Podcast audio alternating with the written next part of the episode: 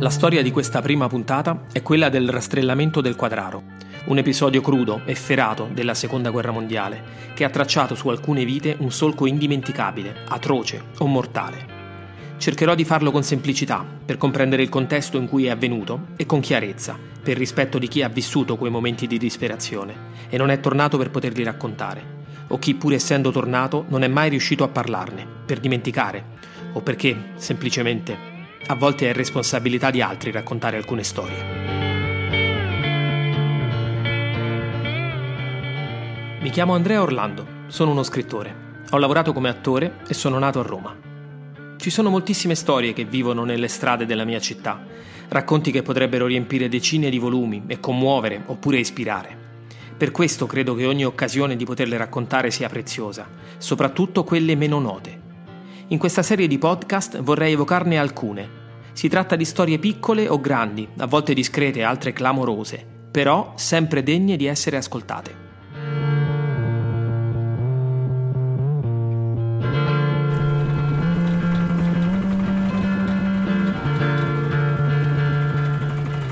Il rastrellamento del Quadraro è un evento meno noto di altri della storia contemporanea, in particolare della Seconda Guerra Mondiale, a Roma.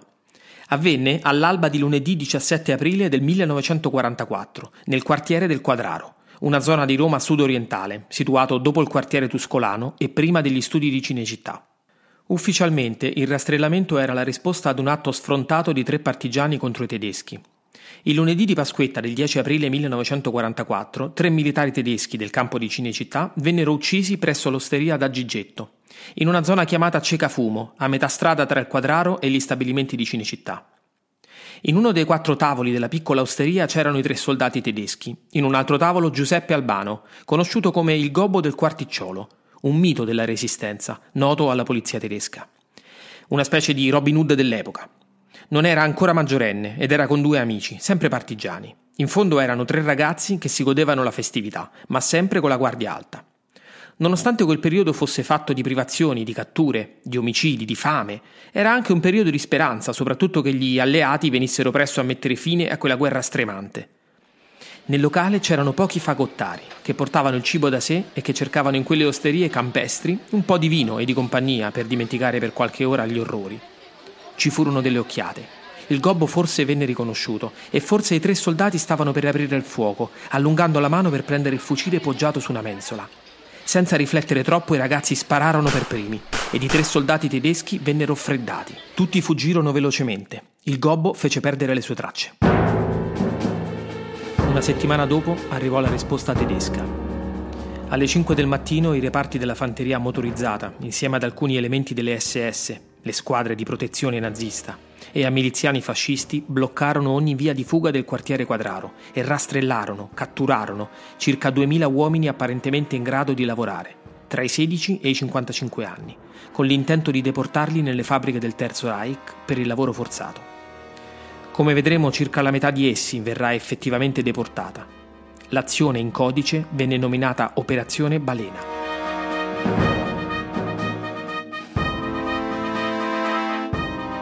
Le truppe erano comandate dal tenente colonnello Herbert Kappler, a capo delle SD, il servizio segreto delle SS, e anche della Gestapo, la polizia segreta.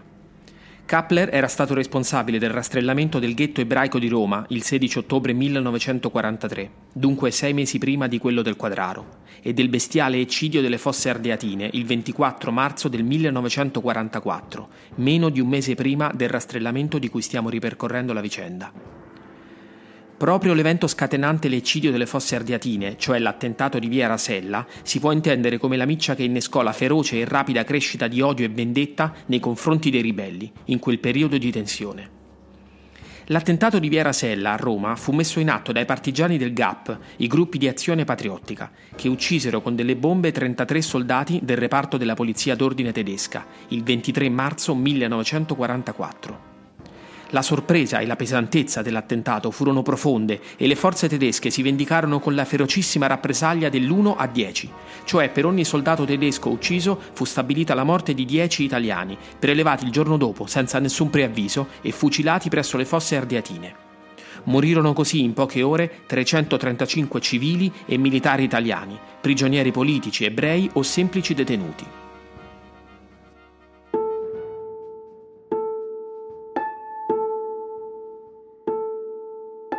Inquadriamo velocemente la situazione storica in quel periodo, perché è necessario per capire meglio l'atmosfera italiana, la realtà della Seconda Guerra Mondiale in quel momento e dunque il contesto in cui il rastrellamento del quadraro è stato attuato. L'8 settembre 1943 era stato annunciato l'armistizio con gli anglo-americani, firmato dal maresciallo Pietro Badoglio, cinque giorni prima, il 3 settembre 1943. Badoglio aveva sostituito rapidamente Mussolini dopo che il re Vittorio Emanuele III lo destituì, facendolo arrestare il 25 luglio 1943. L'Italia si arrese dunque incondizionatamente agli alleati per la fine delle ostilità. Cosa successe nell'Italia e nella Roma piena di tedeschi a quel punto? Il giorno dopo l'annuncio dell'armistizio, lo stesso maresciallo Badoglio, il re Vittorio Emanuele III di Savoia e alcuni vertici militari fuggirono da Roma a Brindisi, lasciando di fatto la città priva di indicazioni, di direzione e di guida. Roma era stata dichiarata città aperta il 14 agosto 1943, dunque ceduta agli anglo-americani per evitarne la distruzione. Ma la dichiarazione fu fatta unilateralmente dal solo governo italiano, non rispettava nessun requisito di verifica della smilitarizzazione necessaria a renderla aperta e naturalmente la presenza tedesca ignorò completamente tale dichiarazione, così come gli alleati, che continuarono a bombardare Roma fino alla liberazione del 4 giugno 1944. Dunque Roma non era per niente aperta e dopo l'armistizio e con l'assenza del re e del capo del governo divenne rapidamente territorio occupato dal comando nazista, nonostante gli sforzi della resistenza italiana, formata da antifascisti, militari senza una guida, civili, chiunque insomma volesse difendersi dall'occupazione tedesca. Kappler divenne il responsabile dell'ordine pubblico di Roma. Arrestò numerosi sospetti antifascisti, organizzò in via Tasso un centro di detenzione e tortura e creò nella città un clima di terrore. Insomma, a Roma, subito dopo l'armistizio, la situazione peggiorò improvvisamente e ci si chiedeva se la pace annunciata alla radio fosse uno scherzo. Si soffriva la fame e gli scontri aumentavano. I partiti antifascisti costituirono a Roma il CLN, Comitato di Liberazione Nazionale, che si prefisse il compito di guidare la resistenza in Italia. Un po' al di fuori di esso si formarono i GAP, gruppi di azione patriottica, cominciando a dare vita a quella resistenza fatta di azioni dinamitarde, attacchi diretti, uccisioni di tedeschi nella città. In questo quadro storico, il quadraro assunse un ruolo sempre più chiaro. Era un quartiere dove trovavano rifugio partigiani, renitenti alla leva della Repubblica Sociale Italiana, militari italiani senza più una guida, militari alleati in fuga, ebrei scampati dalla deportazione, ma anche artigiani, commercianti, operai, immigrati dal sud Italia e sfollati dei bombardamenti. Tutte persone quindi accomunate dalla clandestinità e dalla resistenza contro gli occupanti tedeschi era formato da molti lotti non edificati, su cui sorsero disordinatamente case e casette ad un piano, più simili a baracche, con orti e ampi prati di campagna intorno. Sotto, scavate nel tufo, una serie di gallerie dava una comoda via di fuga dal nemico. Un nido di vespe, insomma, come i tedeschi chiamavano il quartiere. Dopo le fosse ardiatine, Kappler doveva debellare quel nido.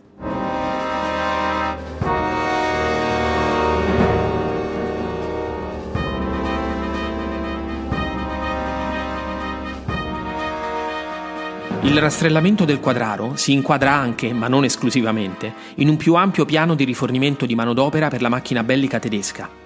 Il Terzo Reich aveva bisogno di uomini per le sue fabbriche situate in Germania, Austria e Polonia. La pronta e feroce risposta ai continui agguati e uccisioni da parte dei partigiani era sì un atto obbligato per ristabilire la superiorità tedesca, ma era anche a volte uno strumento per reclutare lavoratori forzati.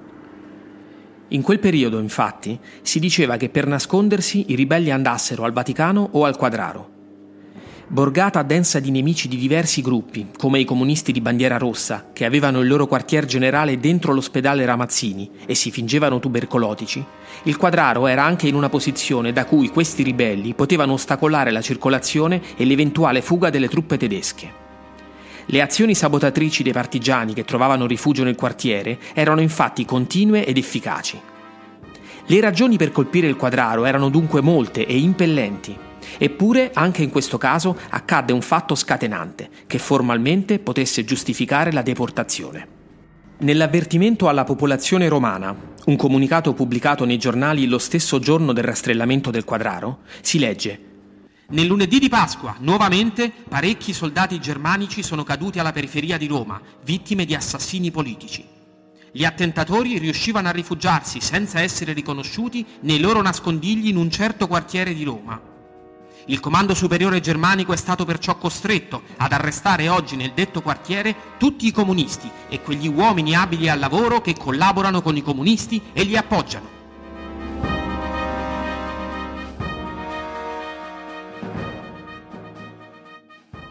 Sette giorni dopo l'uccisione dei soldati nell'osteria da Gigetto, da cui siamo partiti, l'operazione Balena prese vita, all'alba.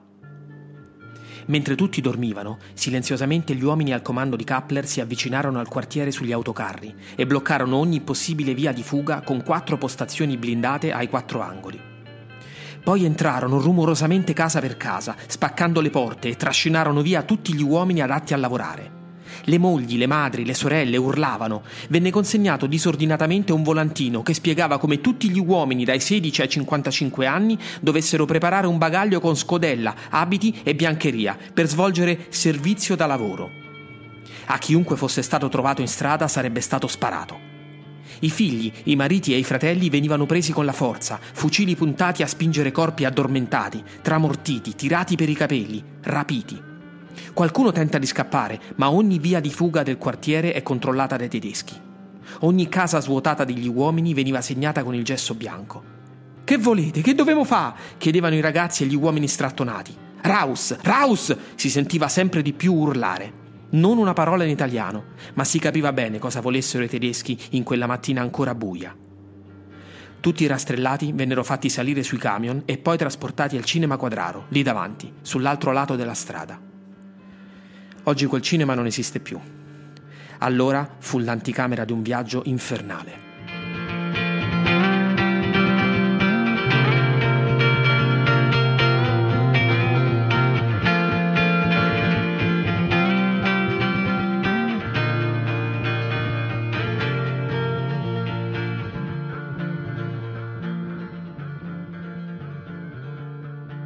Immaginiamo cosa potevano dirsi i rastrellati del quadraro, subito dopo il rapimento.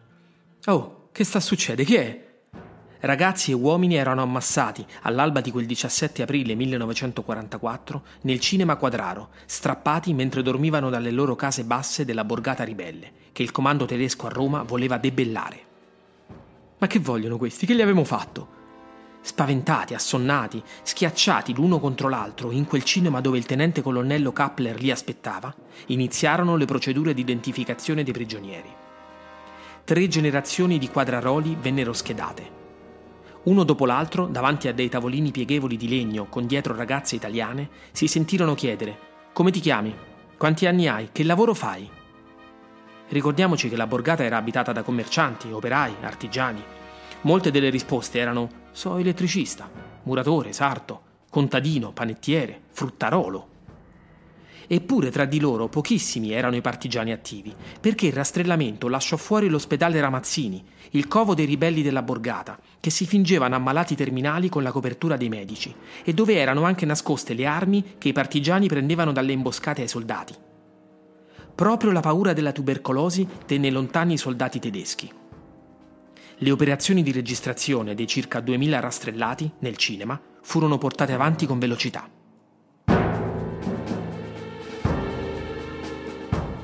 Poche ore dopo vennero condotti negli stabilimenti cinematografici di Cinecittà, sui tram della linea Stefer, un sistema che all'epoca collegava Roma con i castelli romani. I tedeschi fermavano i tramvetti, facevano scendere la gente e caricavano i rastrellati. A Cinecittà aveva sede il quartier generale della Wehrmacht, la forza armata tedesca, e gli studi erano un centro di smistamento per prigionieri civili, politici e ebrei, in attesa di una drammatica destinazione. Madonna mia, dove ci portano? Che ci vogliono fa?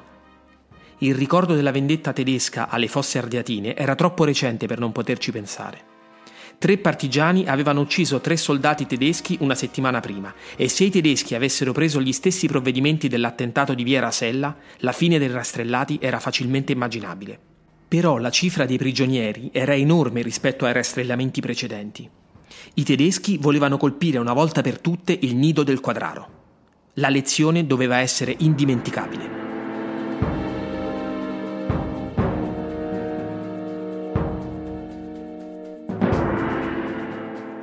La notizia che i rastrellati erano stati portati a Cinecittà si diffuse veloce come l'irruzione tedesca di quella mattina di aprile e chi rimase a casa cercò subito di mettersi in contatto con i propri familiari. Difficile, quasi impossibile. A questo punto una figura importante in questa vicenda intervenne per cercare di comunicare con i rastrellati. Si tratta del parroco della chiesa del Quadraro, Santa Maria del Buon Consiglio, Don Gioacchino Rei. Già distintosi come cappellano militare durante la Prima Guerra Mondiale, il parroco era un uomo coraggioso e d'azione e medaglia di bronzo al valor militare. Si presentò ai cancelli di Cinecittà, gli stessi dove si affollarono subito le famiglie dei rastrellati, e pretese di parlare con il comandante per verificare le condizioni degli uomini rinchiusi negli stabilimenti cinematografici, chiedere il rilascio degli ammalati, portare messaggi dalle mogli che avevano subito chiesto il suo aiuto. Venne colpito con un fucile e allontanato brutalmente. In quel momento la speranza di poter rivedere la propria famiglia era nera come le divise degli ufficiali nazisti. Respinto, Don Gioacchino continuò la sua azione di supporto, diede aiuti concreti alle famiglie dei rastrellati rimaste senza uomini e si adoperò per redigere l'unico elenco scritto dei deportati, custodito nella parrocchia del quartiere. I registri tedeschi, infatti, non sono mai stati trovati. Nei teatri di posa di Cinecittà i rastrellati rimasero due giorni, dopo che poche ore prima al Cinema Quadraro vennero rimandati a casa gli uomini sotto i 16 anni, sopra i 55 e quelli non in grado di lavorare. Per tutti gli altri, poco meno di mille persone, iniziava un viaggio nel buio più spaventoso. Il 19 aprile 1944, ammassati come bestie su camion scuri e serrati, si diressero a nord, Poco dopo vennero fatti scendere ed entrare in una grotta di Pozzolana, a Grotta Rossa, una località a nord di Roma. Troppo recente e orribile era l'eco delle fosse ardiatine, perpetuato proprio all'interno di una grotta. Ecco, Cesemo. Molti piansero, pregarono, la speranza fluiva via come acqua lungo una grata. Sembrava arrivata la fine. La vendetta dei tedeschi per l'uccisione dei tre soldati nell'osteria ma non era quello il loro destino. Vennero nuovamente ammassati nei camion e ripartirono. Arrivarono a Terni, dove rimasero per poco più di una settimana, in uno stabilimento in costruzione. Da mangiare solo un pezzo di pane, della margarina, un po' di salame ogni tanto. L'attesa, la fame, il freddo, la paura, i pidocchi, i ragazzi e gli uomini del quadraro cominciarono a sentire le forze scivolare via sempre più lontano, insieme alla pioggia. Una sera quattro detenuti mancavano alla conta. Se non fossero stati trovati, un ufficiale delle SS promise 20 fucilazioni. Si unirono alla ricerca aguzzini e vittime. I quattro infine si trovarono tra dei grossi tubi e il soffitto del palazzo in costruzione. Per ora nessun morto. Inaspettatamente e senza spiegazione vennero rilasciati due deportati, un usciere del Ministero degli Interni e un ragazzo sedicenne. Saranno gli unici. I camion prigione ripresero la marcia verso sera, arrivando alla stazione di Campo di Marte, a Firenze. Velocemente i rastrellati vennero spostati su carri bestiame. Il tempo di aspettare, rinchiusi, terrorizzati, sotto un bombardamento aereo, per poi partire via treno sempre durante la notte. Era il 29 aprile 1944. Il treno viaggiava piano, prudente, e fu durante questa lenta marcia che qualcuno riuscì a gettarsi e a scappare. Nessuno sapeva dove erano diretti. Qualcuno nominò un campo di concentramento vicino Carpi. Ma che ci stanno i campi di concentramento pure in Italia? Ci stanno, ci stanno. C'era davvero. Si trovava in particolare a Fossoli, una frazione del comune di Carpi, in provincia di Modena. Costruito nel maggio del 1942, nell'aprile del 1944 il campo di Fossoli veniva usato dalle SS come principale campo di concentramento e transito per la deportazione in Germania di ebrei e oppositori politici. Da quello stesso campo, due mesi prima, Primo Levi venne trasportato ad Auschwitz. Quando i rastrellati arrivarono, furono classificati come prigionieri politici e costretti ad appuntarsi il triangolo rosso sul bavero e sulla gamba, con il vertice verso il basso, uno dei simboli che i tedeschi usavano per differenziare i detenuti. Vennero rasati a zero e a ognuno venne assegnato un numero. Erano divisi con un reticolato dai prigionieri ebrei, che avevano la stella di David gialla. Le condizioni dei rastrellati peggiorarono Sveglia all'alba, a colazione solo un po' d'orzo, a pranzo un po' di minestra e un pezzetto di pane. La sera niente. Si rientrava verso le sei nelle baracche a colpi di catene. Tutto il giorno a compiere lavori tanto faticosi quanto inutili. Lo scopo principale era debellare nel corpo e nello spirito ognuno di loro, in attesa del trasferimento. Il freddo e la fame davano modo alla paura di infilarsi nella mente come il gelo che li tramortiva la notte. I pidocchi erano insopportabili. Chi rimaneva indietro, chi veniva scoperto a comunicare con l'esterno, veniva ucciso a freddo, senza pensarci due volte. Impossibile anche solo concepire la fuga in quelle condizioni. Passarono così oltre 50 giorni di terribile prigionia, tra qualche aiuto di gente del modenese che ogni tanto riusciva a far passare oltre la rete qualche alimento e i furti rischiosissimi negli orti tedeschi del campo di Fossoli, eppure con la speranza incosciente di molti giovanissimi rastrellati che continuava a tenerli in vita. E forse riusciva a mantenere in vita anche i loro padri, lì con loro. Si contagiavano di resistenza. Nel frattempo Roma venne liberata. Il 4 giugno 1944 gli alleati entrarono tra le urla di festa e i baci delle italiane e degli italiani esausti, ma per i rastrellati del Quadraro iniziava il viaggio verso la destinazione finale, le fabbriche del Terzo Reich, dislocate in Germania, Austria e Polonia obbligati a firmare un foglio dove si dichiaravano volontari per il lavoro, il 24 giugno 1944 vennero nuovamente caricati su vecchi pullman, attirando urla, sputi e lanci di sassi da parte dei cittadini di Carpi. Ma perché ci sputano? Che gli abbiamo fatto a questi? I tedeschi avevano incollato sui camion dei manifesti con su scritto lavoratori volontari in Germania. Ennesima umiliazione per i rastrellati, che si univa alla comunicazione tedesca della liberazione di Roma. I rastrellati proseguivano la loro prigionia mentre le loro famiglie erano state liberate. Giunti alla stazione ferroviaria, vennero caricati su treni bestiame, lentamente diretti alla città polacca di Ratibor, in un campo di smistamento per il lavoro. Erano talmente ammassati che potevano stare solo in piedi, con il caldo spostante di fine giugno. Qualcuno, di nuovo, riuscì a scappare dal treno, saltando da finestrini aperti, ma tutti gli altri, all'arrivo nella città il 29 giugno 1944, furono radunati nel cortile del campo, dove gli industriali comprarono a gruppi i rastrellati del quadraro, le cui vie si divisero, continuando la loro drammatica sopravvivenza in varie fabbriche del territorio del Reich. Nuovamente lavoro massacrante, diverso a seconda del tipo di fabbrica a cui si era assegnati, un solo misero pasto al giorno e un freddo mortale. Si tentava con tutte le forze, troppo poche ormai, di sopravvivere, raccogliendo anche bucce di patata mal tagliate dai tedeschi, coprendosi dal freddo con buste vuote di cemento rubate dalle fabbriche. A volte, sui lunghissimi tragitti dai dormitori alle fabbriche, qualche abitante della zona lanciava qualche cosa da mangiare, ma se avessero provato a prenderle, i tedeschi gli avrebbero sparato. Alcuni morirono. La fatica, il freddo e la fame stavano vincendo contro la forza dei quadraroli. Pochi mesi ancora e davvero in pochi sarebbero sopravvissuti.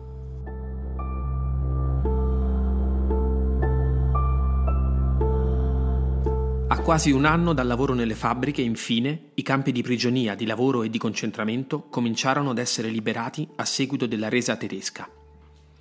A partire dalla fine di aprile 1945, gli spietati carcerieri tedeschi, spesso nella notte, scappavano dai campi. Una mattina, improvvisamente, nessuno andò a svegliare, urlando, i prigionieri. Uscendo fuori, i campi erano deserti. Gli alleati avevano vinto. L'8 maggio del 1945 la Germania nazista siglò una resa incondizionata e per oltre un milione di lavoratori forzati arrivò il momento di tornare a casa. Ma il ritorno in quelle condizioni non era per nulla semplice. E se questi tornano, se ci fanno fuori tutti, mo che non gli serviamo più? Increduli e dubbiosi, i rastrellati cercavano di capire cosa fare. Ma dopo qualche giorno era chiaro che i tedeschi non sarebbero tornati. I quadraroli uscirono allora, magrissimi e ammalati, dai campi. Incontrarono le truppe americane, vennero nutriti, si riposarono. Riassaporarono lentamente un po' di normalità, cercando di capire se davvero era finita. Alcuni attesero, nelle sedi dei comandi alleati nel territorio tedesco, le istruzioni per tornare a Roma. I trasporti erano fuori uso, organizzare i treni per il rimpatrio richiedeva tempo. Altri, invece, appena si sentirono in grado, si misero in marcia verso la loro famiglia, a piedi o in bicicletta. Chi ci mise poche settimane, chi mesi. I sopravvissuti infine tornarono al quadraro. Dopo più di un anno, senza che nessuno sapesse che fine avessero fatto. Avevano sconfitto la bestia più grande, la privazione dell'umanità.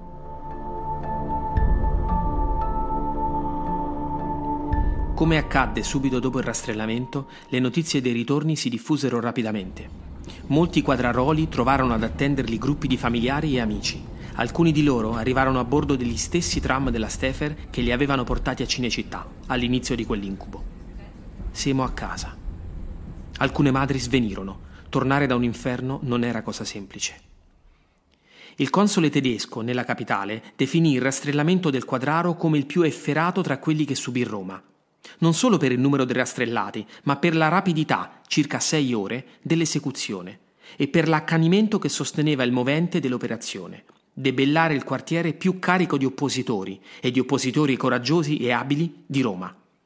L'unico dove le azioni ribelli erano così numerose e dove talmente stretta era la fratellanza antifascista tra le varie componenti degli abitanti che era impossibile isolare i partigiani attivi da quelli supportivi, tra cui anche i preti, come il valoroso Don Gioacchino Rei, ricordato prima, che riuscì con la sua mediazione a salvare il quartiere dalla progettata distruzione successiva al rastrellamento.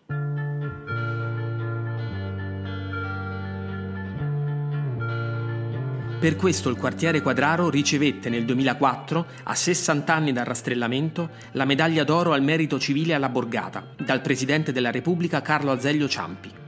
Unico quartiere romano a riceverla, il quadraro usciva dall'anonimato storico. In seguito, grazie all'opera di sensibilizzazione e valorizzazione promossa da Pierluigi Amen, coordinatore della ricerca storica e delle attività di divulgazione dell'ANRP sul rastrellamento del quadraro, sono stati decisi alcuni simboli di riconoscenza nazionale, quali la posa di una lapide presso il binario 1 della stazione Campo di Marte di Firenze, il conferimento della ricompensa al merito civile alla memoria di Don Gioacchino Rei, consegnata il 12 ottobre 2017, e l'assegnazione dell'onorificenza di commendatore ordine al merito della Repubblica Repubblica agli ultimi sette rastrellati viventi, che sono stati insigniti in Campidoglio nella cerimonia del 17 aprile 2018.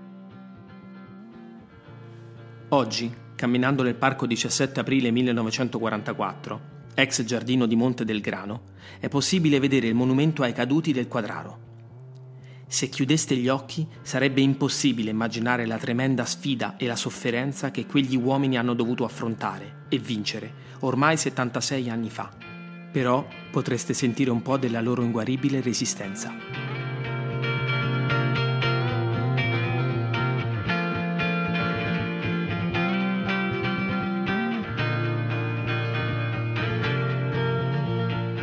Sono Andrea Orlando e vi aspetto per la prossima puntata di Strade Narranti.